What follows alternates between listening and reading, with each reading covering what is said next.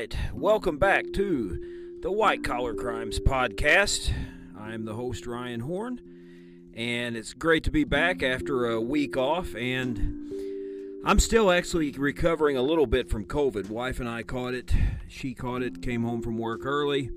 I ended up testing positive a couple, two or three days later, and ended up being off of work about a week or so. So, uh, not real pleasant. Not as bad as it was two years ago when I had it, but it certainly was not a field trip. So I'm still a little bit not quite 100% trying to get energy back, things of that sort. But uh, overall, it is nice to be back on here on this podcast and sharing information about crimes that often do not get the media publicity they should.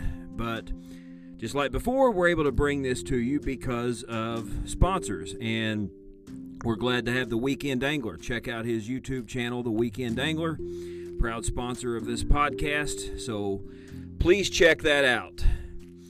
Now, this episode, I'm going to go back. Once in a while, I kind of like to just go back to the basics. And this episode will almost kind of like be you're sitting in one of my criminal justice classes because, as I've said to you before, I've taught, done a lot of adjunct work, teaching a lot of criminal justice courses for years at some extra area colleges here, and uh, just kind of be glad once in a while just to go back to the basics. And very early on in this podcast, I did an episode on a what is a white collar criminal, and this is you know, like a breakdown of the characteristics, trends, things like that that research research has shown. And this is really no different here. This is going to take us to some updated info. Basically, what is a white collar criminal in 2024? This is breaking down white collar crime in 2024. And I'm sure you have an interest in that area of crime, as do I, and studied it in grad school and encountered my share of them in my work in the criminal justice system for over the past 25 years or so. So it is uh, an interesting area of study, and I think most people think of just the Gordon Gekko types, the rich and powerful, but as you'll see, that's not always quite the case with what the data shows on this. So we're going to kind of delve into that a little bit and see what the data is showing. And this is some data that was recently brought out. I think it was by the folks at Seacoast Bank, I believe, were the ones that kind of broke this down, or financial service, I believe. And they, uh, this can also, this data can also be found, I believe it's in Embrover, E M B R O V E R dot com, that released some of these statistics as well. So you can check that out on these sources as well at what's being put out. But the statistics break down on what white collar crime is right now, and this is 2024. Who knows? Someday you may hear this years down the road and you can look and see what it was breaking down at at this time. But this is what it says as far as what is a white collar crime and who are white collar criminals. The first thing they do note that only 7% of white collar crime cases involve women. Now, we have covered some on here before the treasurer up in Dixon, Illinois, my home state, and we've covered a few more of them. But yeah, it's it's overwhelmingly a crime that is committed by males, which, you know, if you study crime of any type, you know males we are highly overrepresented in a lot of crimes, and white collar crime is no different. Now, according to the folks at the University of Cincinnati, and it is a top criminal justice school, and I'm proud to say I am a graduate of that school and their master's program. They are one of the top, if not the top, research colleges in the country when it comes to criminology. Now, according to them, about three fourths of these males are white. We've covered that before, and this is pretty, still pretty consistent with data that has been put out years before this. Now, this is something that surprised me when I first started studying white collar crime that less than half, a little bit less than half, of white collar criminals have university degrees. And I'm sure that surprised you. It, I know it did me because at that time I'd had my dealings with what could be classified as white collar criminals, but I hadn't at that point studied it till I got to grad school, really studied it on an academic level. And that's when I kind of began to see how things break down with it. And I would have thought at that time, since most of them are Wall Street hot shots, they probably all have finance, business degrees, this and that. No, not necessarily. Again, uh, a little less than half of them do. So that means a slight majority of white collar criminals do not have a university degree. Now, that's, I don't think that's really that uncommon when you really think about it because a lot of people in the business world and the financial world don't. You have a lot of famous billionaires that are college dropouts. Steve Jobs was, Mark Zuckerberg, uh, Bill Gates. You know, you can go on and on, different ones that have become billionaires in the business or finance world and do not have university degrees or dropped out to pursue business interests or whatnot. So, I guess when we think about it, it's not really that surprising that that is how the data shows that white collar criminals are as far as education level.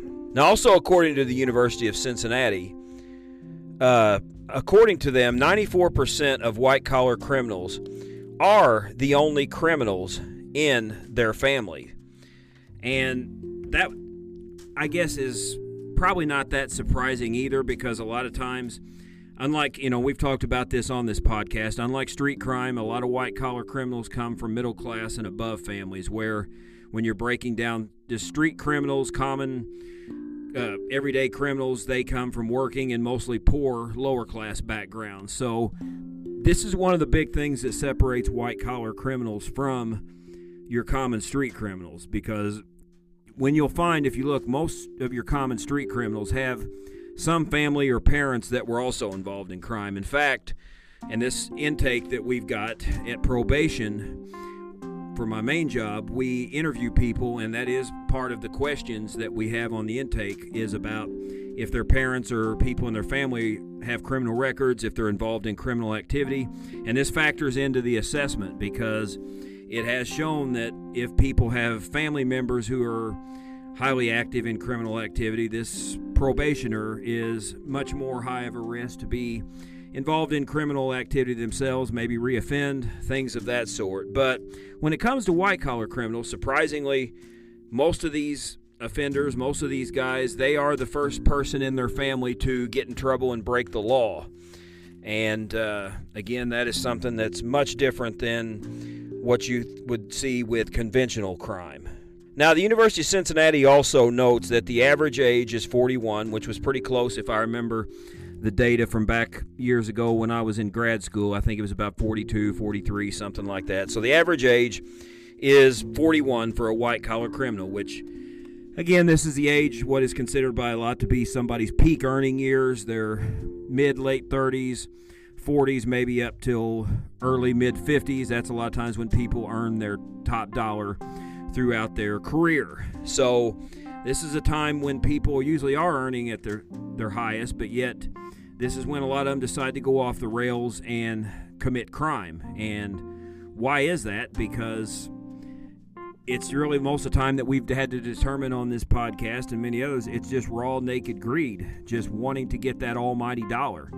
And that's sadly what the motive is because these, most of these white collar criminals are involved in businesses where they make pretty good money and pretty good salaries, and they're not really in any instance where you would think they have to commit crime. They're not like some of the street criminals that might be desperate, being homeless and without food or shelter, or maybe having a family that's doing without food or shelter and maybe commit a crime out of desperation. Not the case with these guys. They do it a lot of times just simply out of pure, unadulterated greed. Now, the average street criminal in what you would call street crime or blue collar crime is only about well, quite a bit younger actually, as far as the age. So you would have to think that a lot of times the street criminals get started in their criminal life and activity much sooner in life than what most of the white collar criminals do. Now, when it comes to occupational fraud, most of the time when somebody is going to do that, they're going to do that within one to five years on the job. Could be a lot of explanations for that. Maybe after five years, they're closer to retirement depending on what age they're at, or they're well vested in the company and they feel like they have too much to risk.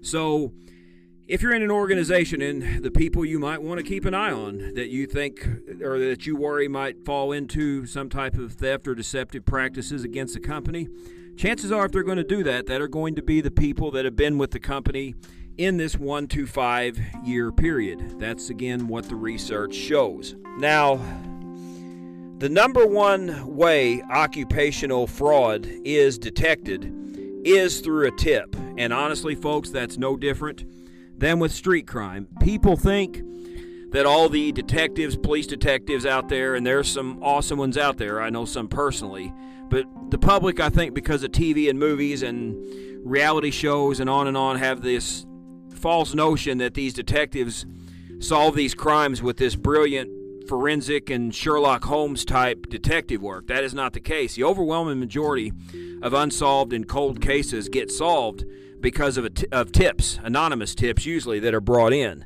And again, no different than white collar crime, something that is that it does have in common with street crime. A lot of these folks are caught and they're brought to justice by tips. Now that could be people within the organization, friends, family, could be a few different options on that, but the majority of them that are caught doing some type of occupational fraud, which is ripping off the company they work for, they're being caught by tips. And probably, I would dare say, a lot of them are probably on the anonymous level. Now, the average fraud lasts about 14 months until detected. And again, that is something that is much different than street crime because if you know just common sense, street crime does not get detected usually 14 months later. If somebody gets robbed in an armed robbery, somebody holds up a gun in their face, they don't figure it out 14 months later. They know right then on the spot. If somebody's battered in a bar fight and punched and kicked, they know it right then when it happened, not 14 months later. And we've talked about that over and over again on this podcast, and criminologists and academics will point that out too. That is a huge key difference with white collar crime, is because these folks commit these crimes and oftentimes they're not caught for months and sometimes even years down the road. Good example is Bernie Madoff, how long he got was able to rip people off on his Ponzi scheme before he was finally brought to justice and ripped off people out of billions and billions of dollars. Because most of the time the people just don't know they've been ripped off till months later or if they're being ripped off by a Ponzi scheme they don't find out they're in a Ponzi scheme till later when the money in the scheme collapses. So it is much different. You most of the time do know when a street crime, when you're a victim of one, you know instantly or pretty soon thereafter, maybe. You know, maybe if your home or your shed or something like that gets burglarized, you may not be there when it happens, but you'll find out pretty soon thereafter. White collar crime does not happen like that. Again, it can be months and sometimes even years down the road before it's detected. And sometimes, sadly, some people it may not be detected on ever at all till it's too late, maybe after they've passed on or uh, whatnot, because that is just the unfortunate reality of it. These crimes are much harder to detect most of the time than your average blue collar street crime is. And speaking of the length of it, about a third of them do actually last up to about three years or more before they are detected. And again, like I said, go look at the Bernie Madoff case and see how long he got away with it. And Jordan Belfort, some of the other ones we've discussed on this podcast, got away with some things for years and years. And some of the big higher end ones that we've covered on here, they do. I would say most of the ones that are caught within this 14 month time frame are not your big fish. They are probably more your medium and small type scams and, and white collar crimes. But that's what can be brought out there is the fact that that you have to take into consideration. Am I being victimized by one? And if I am, is it going to be a long time down the road before uh, this person's caught and I can get some sort of justice? And you know, don't get me started on restitution because we've covered that on here plenty of times. How poorly that's enforced with these orders when people are ordered to pay restitution to their victims and they almost never pay it in full and sometimes not at all. So that is a very scary thing that victims of white collar crime face. Now, in occupational fraud, 52% of these perps had background checks done on them, and of these 52%, only about 13% had red flags because a lot of them don't have extensive criminal histories and Most of them are older at this point. Like I said, your average white collar criminal that gets caught is 41 years old. Uh, most of them don't come from families with criminal histories and they're not involved in a lot of this stuff themselves. So, very few of them give any red flags to tip off. You know, when somebody has criminal street crime crimes, especially felonies on their records, it hurts them. I have clients all the time in my office. In fact, one today as I'm recording this that I met with that has had some trouble getting jobs. Two decent ones on occasions that I know right at the last minute were derailed because of background checks, because of some past criminal convictions, some felonies, and things like that.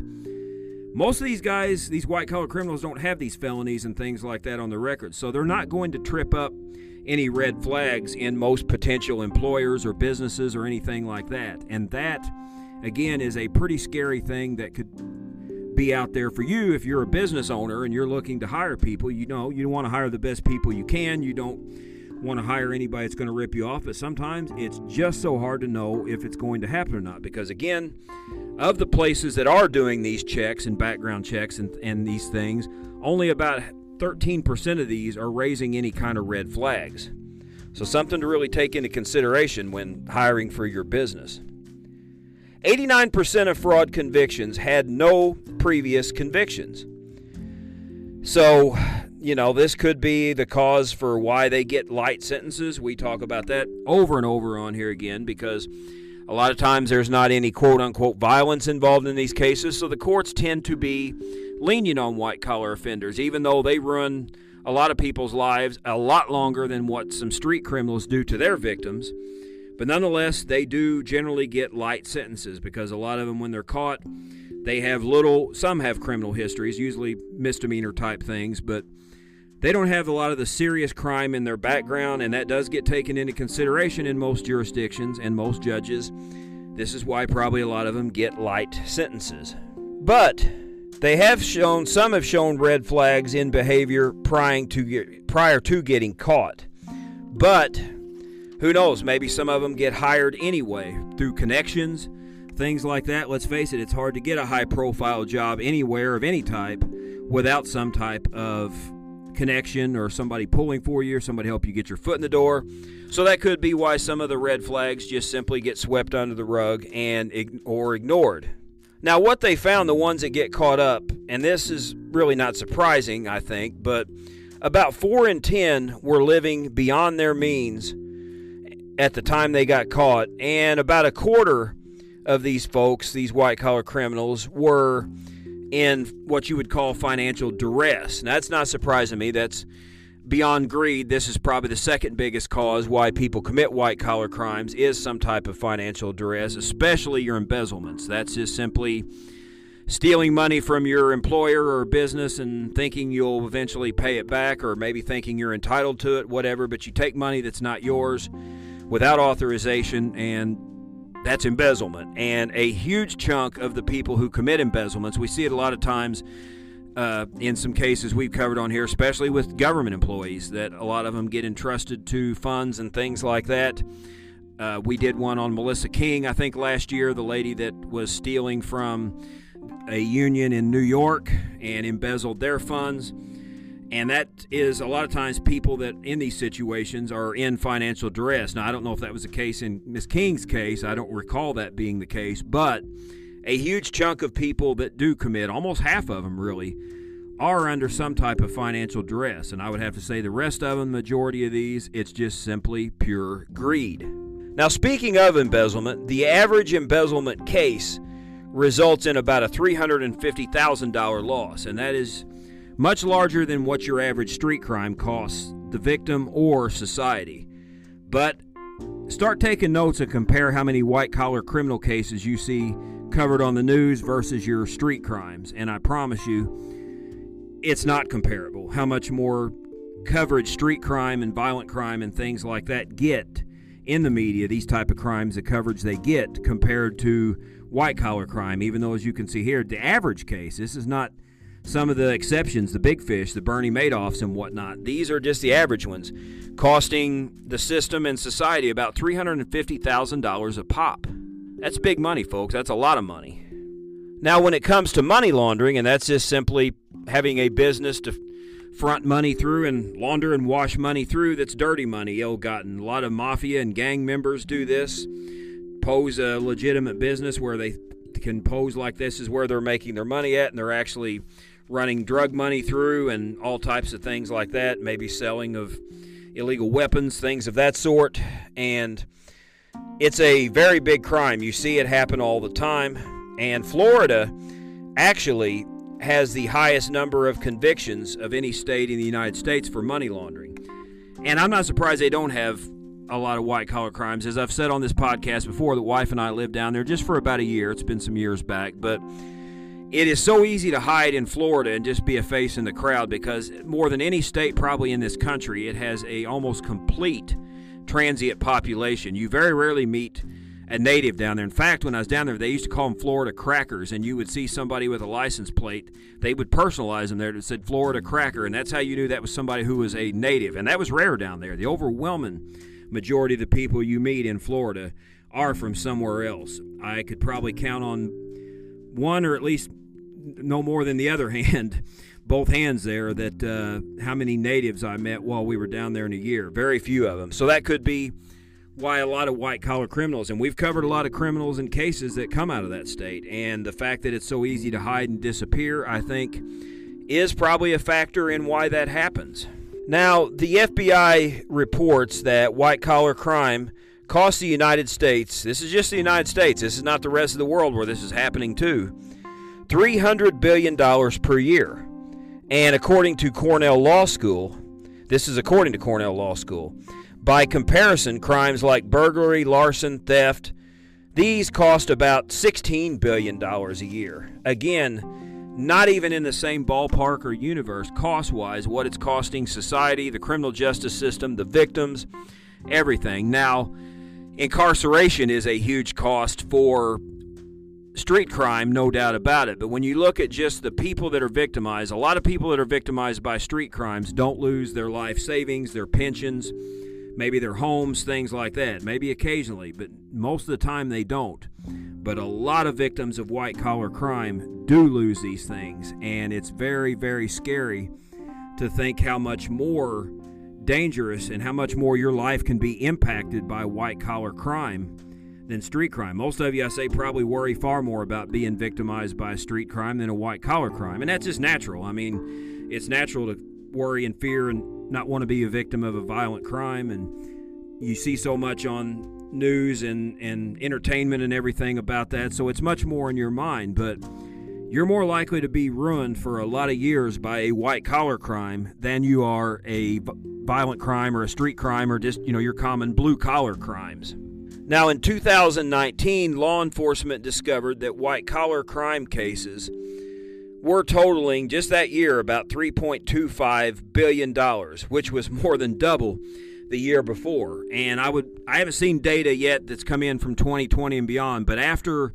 COVID when everything was locked down, I would say white collar criminals probably got even more creative through technology and things like that. So if I ever get my hands on data that's happened from that period till now, I would love to see it because I dare say it probably exploded during this time because people were locked down at home, couldn't do anything, and these white collar criminals, especially with the technology we have now, they can get very, very creative. So, I if I get my hands on that data, we'll probably do an episode on that as well.